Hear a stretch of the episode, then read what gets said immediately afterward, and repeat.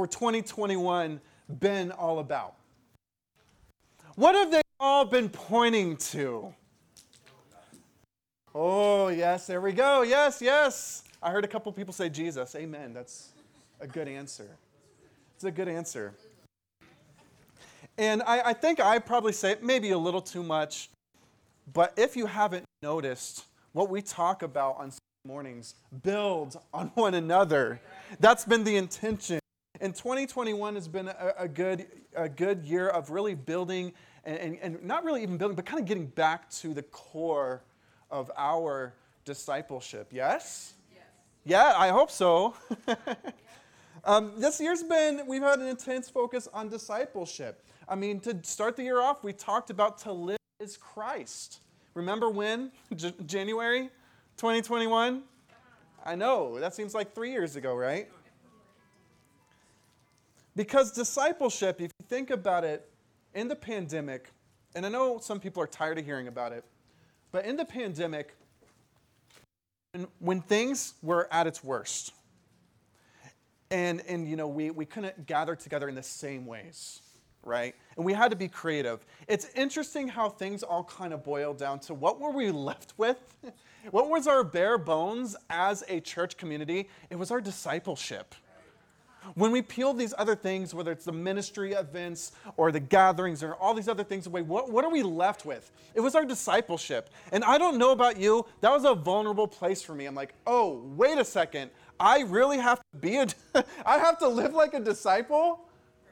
I can't hide behind these things. And I felt challenged. I hope you guys felt that same challenge as well. And we're still going to be talking about that challenge throughout this series. Amen. But we're not going to be looking, just blasting ourselves in the mirror. We're looking at God. We're looking at Jesus and how He restored the world. Amen? Okay, hopefully I haven't lost you guys. We good? This series is called Restoring the World. We're going through the Gospel of Luke, two chapters at a time, okay? In which you're like, that's not bad. To Luke chapter 1, that's like 80 verses long. And you're like, oh, it's not all like that. But we're going two chapters at a time, and we're looking at how Jesus was restoring the world and how God was doing that through him, through his son. What an incredible thing for us to be talking about being on mission, to living like Christ, right? To inviting people to live out the gospel. And instead of us getting together, like, okay, cool, let's talk about how, how, how do we want to do that? How we're going to recreate the wheel. No, no, no, no. We're looking at Jesus, and we're going to imitate him. Amen? Amen. So that's what this, that's, as we go through Luke, that is our focus. We're looking at how Jesus restores the world. As we do this, we want to understand Jesus and his teachings, his time and context, so that we can learn how to live them out in our time and context. I think history shows that we can't, copy paste doesn't always work as much as us digital natives like that? Yeah? Okay, hopefully I'm not isolating anybody in the audience, uh, audience by saying digital natives. But we have to understand what was Jesus saying in his time and place in order for us to authentically live that out. Yeah. Amen? Amen? Let's get to it. I can tell you guys want to get to it. Let's get to it. Um, I, I was wanting to spend a little bit of time about some of the basic context of Luke, but we gave out resources, a resource page where you can learn some of that. And it's very accessible stuff. So if you don't know what I'm talking about, there should be papers on the entrance table and also an electronic handout sent to your small group. So check that out. There's a lot I really want to say right now because it's super, I love it. But I'm dying to myself. Let's, let's get into the message.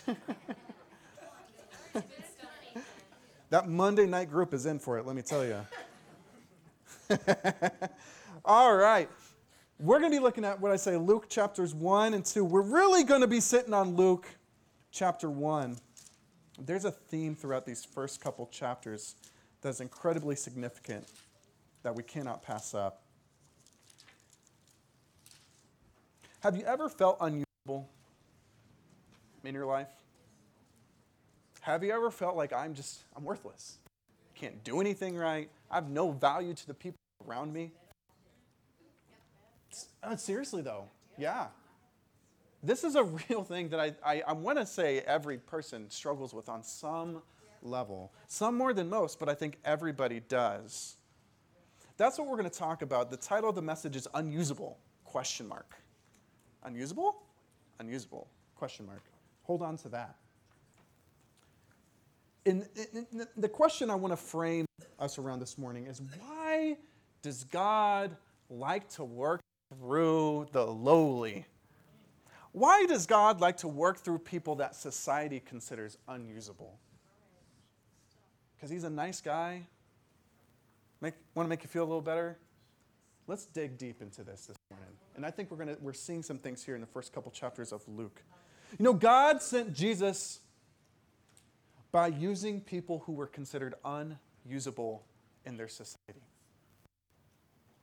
Even in the manner that Jesus enters the world in which he's born, God chooses to reveal himself through ways that just disrupt the status quo and it exalts the humble. Jesus, if you don't remember anything else, remember this this morning. Jesus is restoring the world by using the unusable to reveal God's glory. Amen? Amen. All right. You know, I, I want my messages to be like a good JanSport backpack.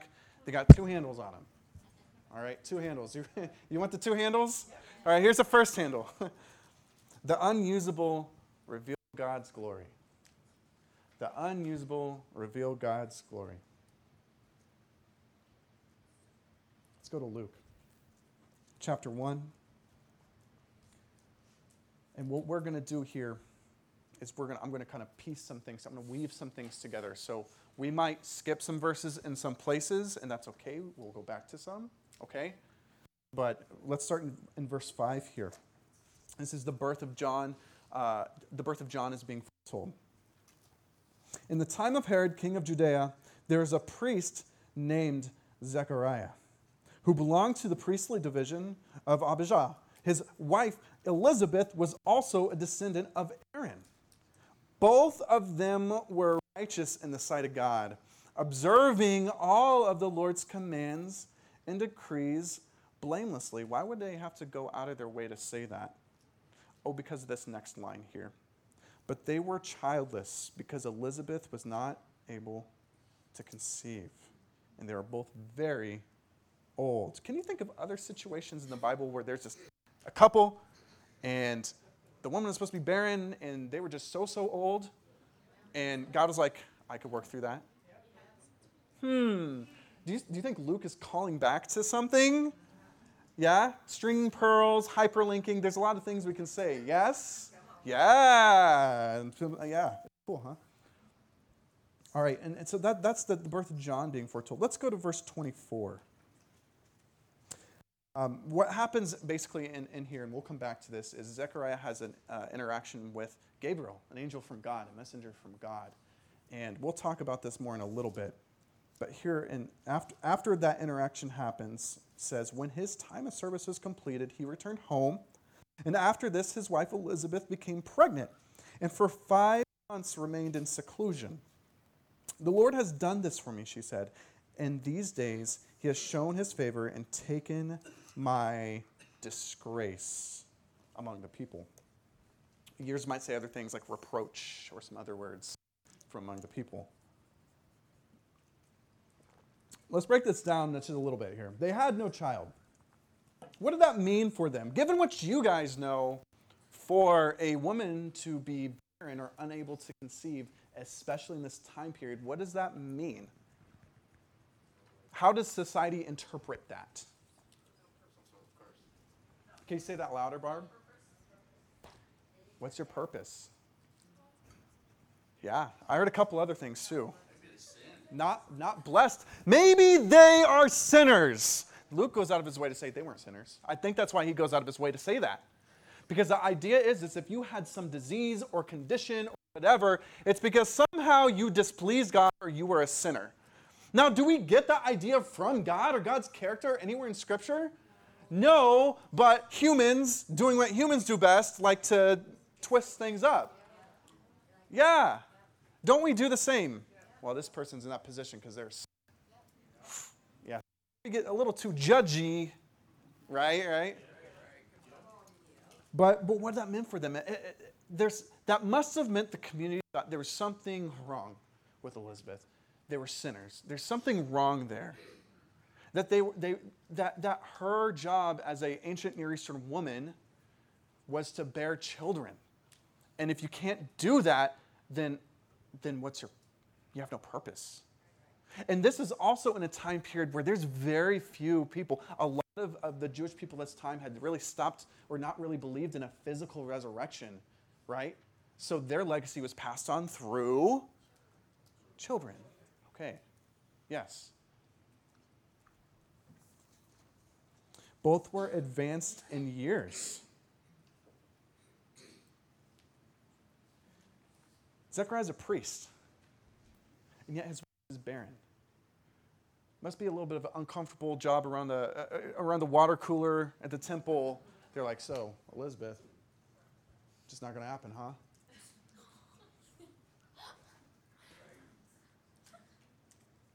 That's probably a little bit too uh, colloquial. But I think you. But if you've been there, you know the pain. if you've been there, you know the pain. You know the stuff people say, they're like, oh, yeah.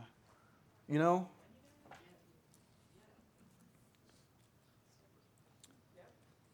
There's clearly something that was going on to where Elizabeth, and probably by extension her husband, felt unusable, useless to their community, to their society. You've taken my disgrace away from my people.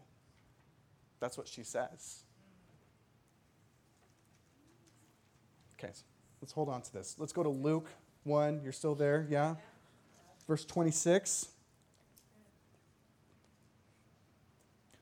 In the sixth month of Elizabeth's, pre- uh, Elizabeth's pregnancy, God sent the angel Gabriel to Nazareth, a town in Galilee, to a virgin pledged to be married to a man named Joseph, a descendant of David. And this virgin's name was Mary. Also, want to read here further down, it reminds us after Mary has her own conversation with Gabriel, and she has her own uh, moment of thanksgiving. In verse 56, the, the text tells us Mary stayed with Elizabeth for about three months and then returned home. You know, um, what does that mean you know, people, writers in the Bible don't just write places down just because they're big geography nerds. They're like, oh, yeah, yeah, this is, it's, it's communicating something. The, the Galilean region, it's kind of like uh, backwoods, kind of not as sophisticated, right? Like, you got, I, I, do you get what I'm saying? Well, that's not what I was trying to say. That's not what I'm, that's not what I'm trying to say, but maybe. The region's known for a lack of sophistication. It has that reputation, a lack of prominence, even to a point where they're like uh, insulting their accents, right? They're like, oh, you're a Galilean, I could tell. It's like, what do you mean? Remained with her about three months. Something's going on. Mary's town in Nazareth to, to, to a point where she would want to leave and be gone. And be gone. I skipped something here that's important. We're talking about how society viewed Elizabeth and Mary as unusable. How could Elizabeth bear a child? How can Mary, hold on a second, who is Mary?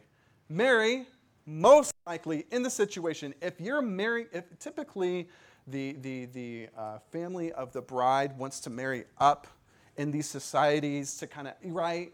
And it's always to benefit the family. So if your move up is to marry someone that's in construction, which is what Joseph did, and this isn't any disrespect, but do you feel me? Okay? Or do you feel me on that? Okay, the point is here Mary is poor. Her family is poor. She's probably 13 or 14 years old in this betrothal. Yes? Yes? What value is she bringing to her community? Not a whole lot. In this time, in this context. She's about as close as you could get as a young female in this society as a nobody, no voice. Are you with me? Yes. Why does God pick her? If you want your message to get out there, you got to pick somebody else, right? That's not how God works. So she goes with Elizabeth and spends time with Elizabeth. Why? Why? What do you think's probably going on in her hometown as she becomes pregnant and starts to reveal her pregnancy? You can't really hide that stuff in a small town, no matter how far along you are. What's going to happen in the community? With me? Gossip? Yeah. I can't, I can't, I can't even fathom what that must feel like even if we, if we go to, to Luke 2, as we read, the birth of Jesus, I think I can reference this because we've all watched Charlie Brown several times. Jesus was, where was he laid? In a manger, because there was, you guys did a great job at your Christmas pageants when you were young. Congratulations, yes. Yeah, yeah, and there's a lot of cool stuff happening with that, why that's happening, but you know what that screams? This family is nothing. Their kid has to be out with the animals. Who are these people? What use are they to their society? In his family's hometown, they don't even have room for him and his wife. Why is that? Is there literally no space? Do they not want them there because of the rumors? What's going on here? What we do know is that their society doesn't view them in a good way. Elizabeth and Mary are considered unusable by their community. They were in these positions due to no choice of their own. Have you been there? Where you've been in a place like that? And you have this feeling of, I just have no value. And that's not because of anything you've done. And yet they suffer the consequences. The very places where society sees you as useless, God sees you as useful. And that's a major theme I hope that we can hold on to this morning. The very places where society sees you as useless, God sees you as useful. Why does God want to work through the unusable? You know, and we're going to read this at the end of the message today. Like I said, we're hopscotching around a little bit. But after Mary hears the news about she's going to bear the Messiah, she gives this song. And in the first part of the song is uh, in verse 46 of Luke 1. My soul, my soul magnifies the Lord. My spirit rejoices in God, my Savior, for he's been mindful of the humble state of his servant.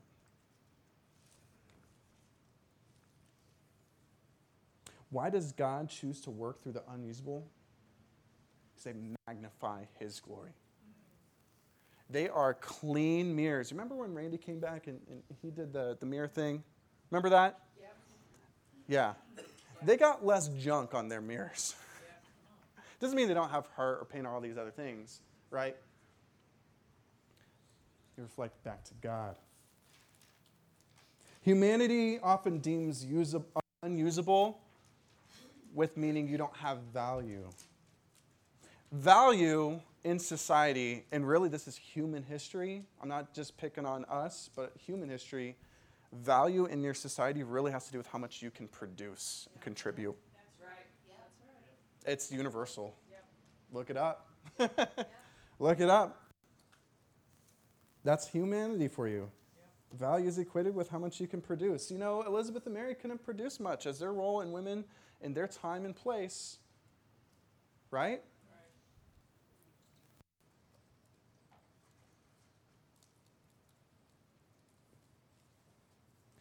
There's something about our own production that leads us away from God. Let's take a let's let's time travel back in scripture, shall we? Can you go with me to Deuteronomy 8? About our own production that leads us away from God. And this is not new. Not a new idea. This is an old, ancient idea. God's been saying it from the start. Okay, warning. This is one of those passages in the Bible where I can't just read a couple verses. All right? This is, and yes, this is God speaking to his people, the, the Israelites, uh, who had, had just not too long ago come out of Egypt, been delivered. And um, as, as, as we're not in their shoes, but I think there's some principles we can pick up on here. Be careful to follow every command I'm giving you today, so that you may live and increase and may enter and possess the land the Lord promised an oath to your ancestors. Remember how the Lord your God led, led all the way in the wilderness these 40 years to humble and test you in order that you may know what was in your heart, whether or not you would keep his commands.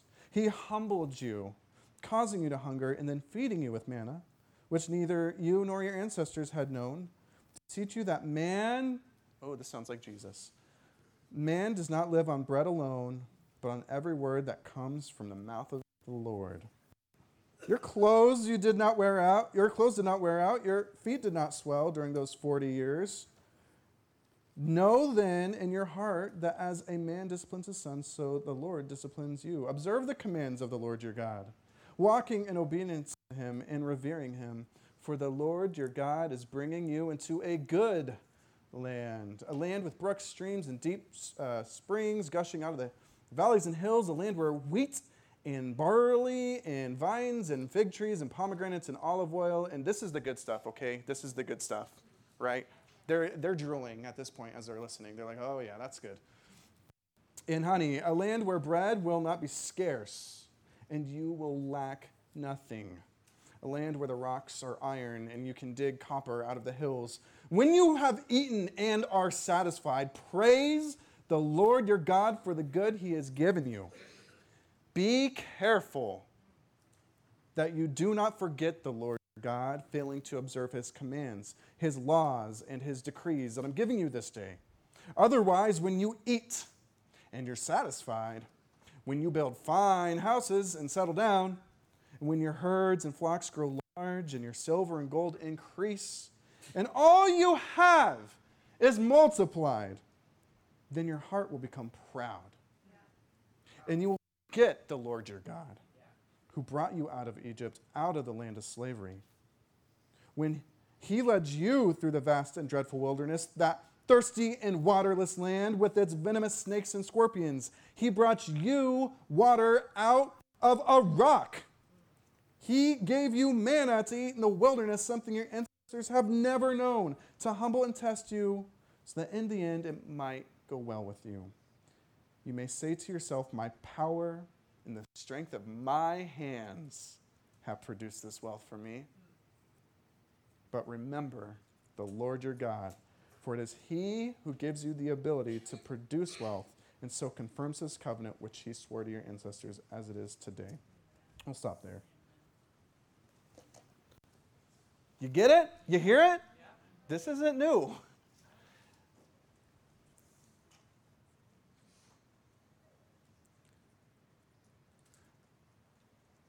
You know, the thing about us humans,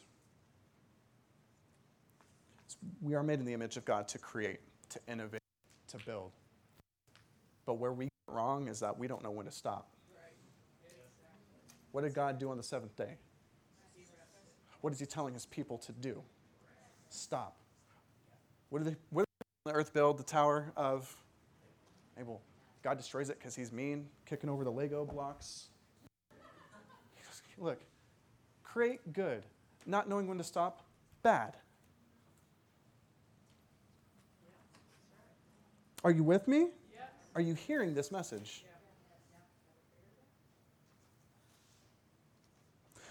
When the usable, well, I'm sorry, when the unusable are somehow able to produce, it turns heads. Wait a second, you're not supposed to be able to be useful. You're not bringing value. How are you doing that? How'd you do that? It can only turn the glory to something greater, to God. If Elizabeth, like, since we're in the Old Testament, so if, like Sarah and Hannah, if, if, if, they, if Elizabeth wasn't barren, how else could it be clear that John is sent from God?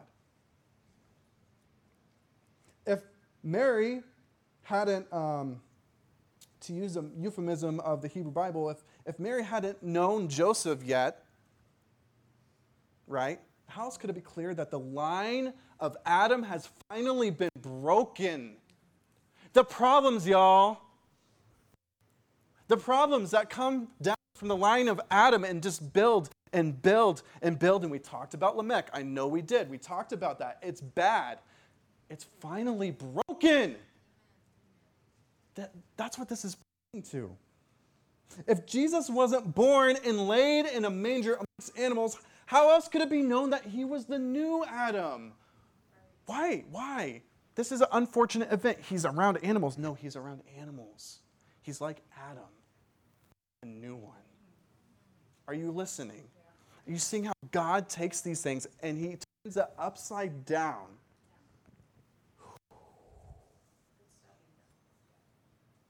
God works through and with the lowly and the humble to reveal himself in undeniable ways. If, if, if, and God does, I'm confident that God works through everyone, but it's really easy to claim the glory when you got the goods. It's hard to claim the glory when you don't got the goods. Same, right? Look, listen, I hope you're listening to this. Some of us need to hear this, all of us. It doesn't matter who you are. God wants to partner with you. It doesn't matter what you've done, what you've said, what you haven't said. God wants to partner with you.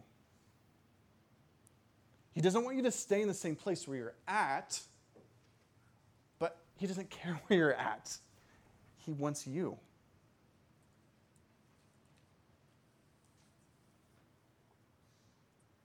It's interesting that in this, you'll find that these people that are lowly are exalted. Scripture, that's a theme in the Bible, isn't it? Yeah.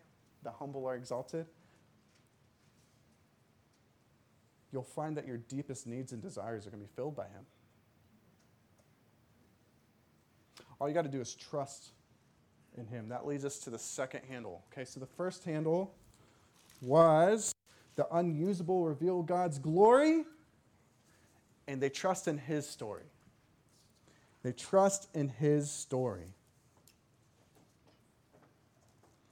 Let's uh, time travel back to Luke, yes? Luke 1.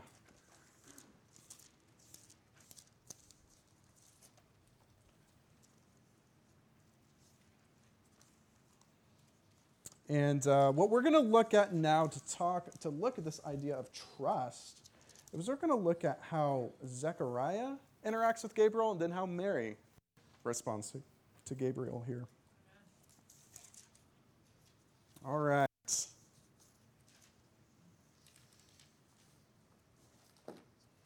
about trusting in God's story. All right, Luke 1, starting in verse 8.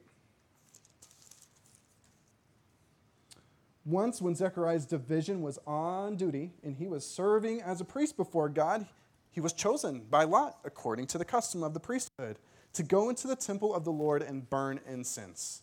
When the time for the burning of incense came, all of the assembled worshippers were praying outside. Then an angel of the Lord appeared to him, standing at the right side of the altar of incense. When Zechariah saw him, he was gripped with fear. The angel said to him, Don't be afraid, Zechariah. Your prayer has been heard. Your wife Elizabeth will bear you a son. You are to call him John. He will be a joy and delight to you.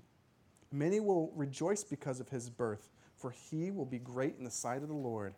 He is never to take wine or other fermented drink. He'll be filled with the Holy Spirit, even before he's born. He will bring back many of the people of Israel to the Lord their God and he will go on before the Lord in the spirit and power of Elijah to turn the hearts of the parents to their children and the disobedient to the wisdom of the righteous, to make ready a people prepared for the Lord. Now, Zechariah, he's a priest. He knows his Torah, he knows the Bible. He's going to say, Yes, sir. angel, sir. Zechariah asked, asked the angel, How can I be sure of this? I'm an old man. My wife is well along in, in years. That sounds familiar. The angel said to him, I am Gabriel. I stand in the presence of God, and I've, I've been sent to speak to you and tell you this good news. And now you will be silent and not able to speak until the day this happens because you didn't believe my words, which will come true at their appointed time. Okay, Zechariah, not what we expected from you, right? You're a priest, man. Get it together. Let's look at what happens with Mary. All right, let's go to verse uh, t- uh, 28 here. The angel went to her, to Mary, and said, Greetings, you are highly favored. The Lord is with you. Mary was greatly troubled at his words and wondered what kind of greeting this might be. Yeah, uh, same. Right? Understatement. But the angel said to her, Do not be afraid. Mary, you have found favor with God. You will conceive and give birth to a son, and you're to call him Jesus. He will be great and will be called the Son of the Most High. The Lord God will give him the throne of his father David, and he will reign over Jacob's descendants forever. His kingdoms will never end. And then her reply, How is this going to happen? How will this be since I'm a virgin? And the angel answered, The Holy Spirit will come on you, and the power of the Most High will overshadow you. So the Holy One will be born, will be called the Son of God. Even Elizabeth, your relative, is going to have a child in her age, and she said, or she who is said to be unable to conceive is in her sixth month. So, for for no word from God will ever fail. I am the Lord's servant, Mary answered. May your word to me be fulfilled. And the angel left her. Zechariah, come on, man. The grown man, the priest. This is your job to trust in God. but what does he do? He doubts. He doubts. The one who should have trusted is the doubter. And then Mary, the, the, the kid, the young woman, the nobody in her society, the one who probably, if there was any right to doubt, would have been her, right? She trusts in God's story. She doesn't say, "Give me a sign." She's like, "Okay, how's this? How is this going to work, though?" Because, right? That's her response the one you'd expect. It, it, it, shouldn't be a surprise that the one with the position and status in society, Zechariah, is the one who is yes, less used to King of God. Let me say that again. It shouldn't be a surprise that the person who is used to, to working with their own hands and providing with their own hands to be less acquainted with the work of God. Doesn't Deuteronomy 8 tell us that? Yes? He trusted his own story more than God's. He hesitated, he doubted. What matters most to God is not your position in society, it's the position of your heart. Do you trust him? Really? What gets in the way of you trusting in God's story? you know, I got to share a little bit. Um, there's been a lot going on the past couple weeks in my personal life, my family, and my coping mechanism for hard things in life is to do it myself. Let me write a list. Let me call a bunch of people. Let me do all these things. Let me scheme. I work and work. And in my mind, when my body is not working, my mind is working and rolling and rolling. And this is not a happy kind of like, this is like anxious work, toil. Have you been there? Stressing in the process. Stressing in the process. Uh, some of you guys know I don't have the best health. My body is screaming at me. I'm getting lightheaded while driving. I've got this eyelid twitch thing. I don't know why. I'm having flare ups because I have this autoimmune thing. My body is screaming at me, dude, you're stressed. Stop. I'm pushing and grinding and trying to do it anyways. I'm not, it's not until I get to this point where I get sick and I have to basically lay in bed where I can finally start to think, why am I doing this? Why am I putting so much trust in myself and what I can do? Don't I know that God has had this handled before I was ever around? And even if I'm not around anymore, God's still going to have it. The boat floats whether I'm on it or not, right? And sometimes it feels like I'm on God's boat and I'm paddling the wrong direction. No wonder I'm so tired. I, I, I'm getting to this point in my life where I'm, it's, it's weird to say, I'm, I'm kind of thanking God in a weird way for what my body is like. Because if I wasn't forced to stop, I don't know if I would be a disciple. I don't know if I could trust in God's story because my flesh, my drive to want to build my own story and trust in myself and force things to happen is incredibly strong. I'm just being honest. It's hard. And I thank God that He finds ways to stop me. I think maybe you've experienced that too. It's not always happy things that stop us either, like the crashing down of a tower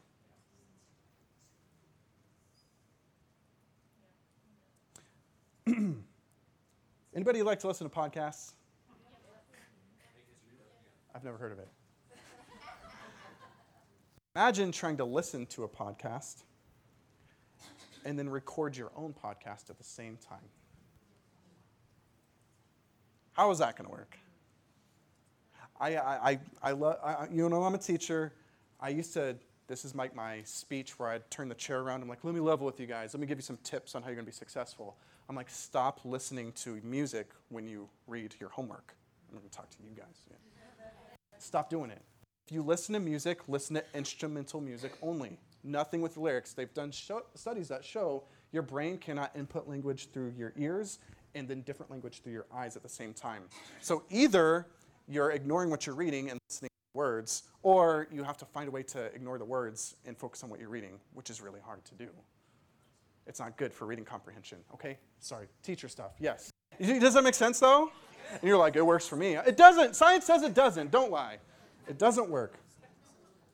But this is, it's like a metaphor. Like, we can't listen to a podcast and record our own podcast at the same time. I really like, well, I want to hear what God has to say. I want to listen to a story. I want to be a part of it. I want to absorb it. But I'm going to, like, have my finger on my microphone the whole time, talking over him, scheming my plans, putting my spin on things.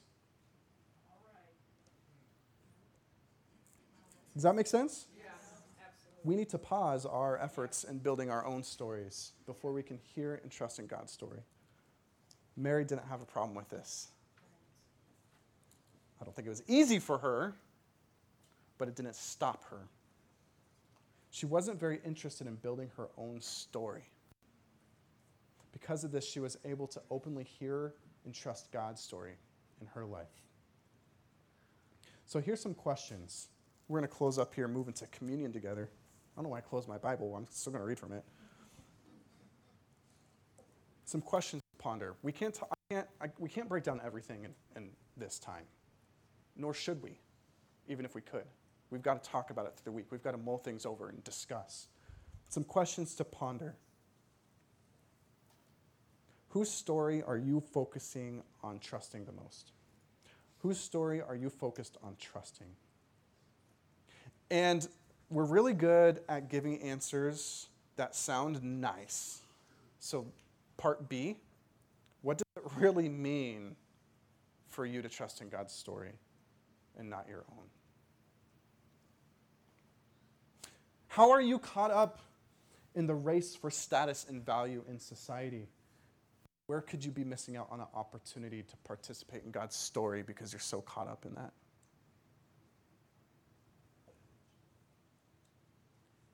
And then this is a this is this is like a this is a really Jesus like thing here to think about who are the unusable people around you? Do you partner with them? Do you lift them up? Empower them? Know them? Be known by them. That's what God does. That's who we're made to be like, right? God's always worked through humanity, especially the lowly, the humble, and the unusable. Think He does this to flip things upside down, to disrupt us, to give us pause, and to cause us to look towards Him. Jesus came to reveal God. He explicitly says that a lot. That's what He came to do because He knew that this is how humanity is restored by stopping, stop trusting in their own story and trusting in God's. That's how restoration happens. It's up to us to kind of break that down and what does that mean for you and me? Okay? This is, this is, this is uncomfortable stuff. And if you don't want to talk about it this week, I get it because it's uncomfortable. But we've got to get after it. If we're serious about restoring the world to God, if we're serious about seeking and saving the lost, this is what it is. Right. Amen? Mary gets this on a deep level. And um, I, don't, I, don't, I don't know if we talk about her enough. I don't. I don't. I kind of gloss over her, right? For whatever reason. But as we take communion, I'm going to read uh, Mary's song. And that's what we're going to meditate on during communion. Amen? Mary's song in Luke 1 36. feel, free, feel free to follow along with me or, or, or close your eyes and just listen.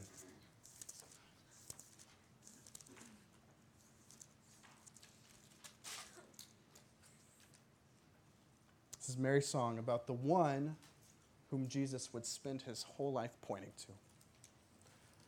My soul magnifies the Lord. My spirit rejoices in God, my Savior, for he's been mindful of the humble state of his servant. And from now on, all generations will call me blessed, for the mighty one has done great things for me. Holy is his name. His mercy extends to those who fear him from generation to generation. He has performed mighty deeds with his arm, and he scattered those who are proud in their inmost thoughts. He's brought down rulers from their thrones and lifted up the humble. He's filled the hungry with good things and has sent the rich away empty. He's helped serv- his servant Israel, remembering to be merciful to Abraham and his descendants forever, just as he promised our ancestors. Let's pray and we'll take communion together.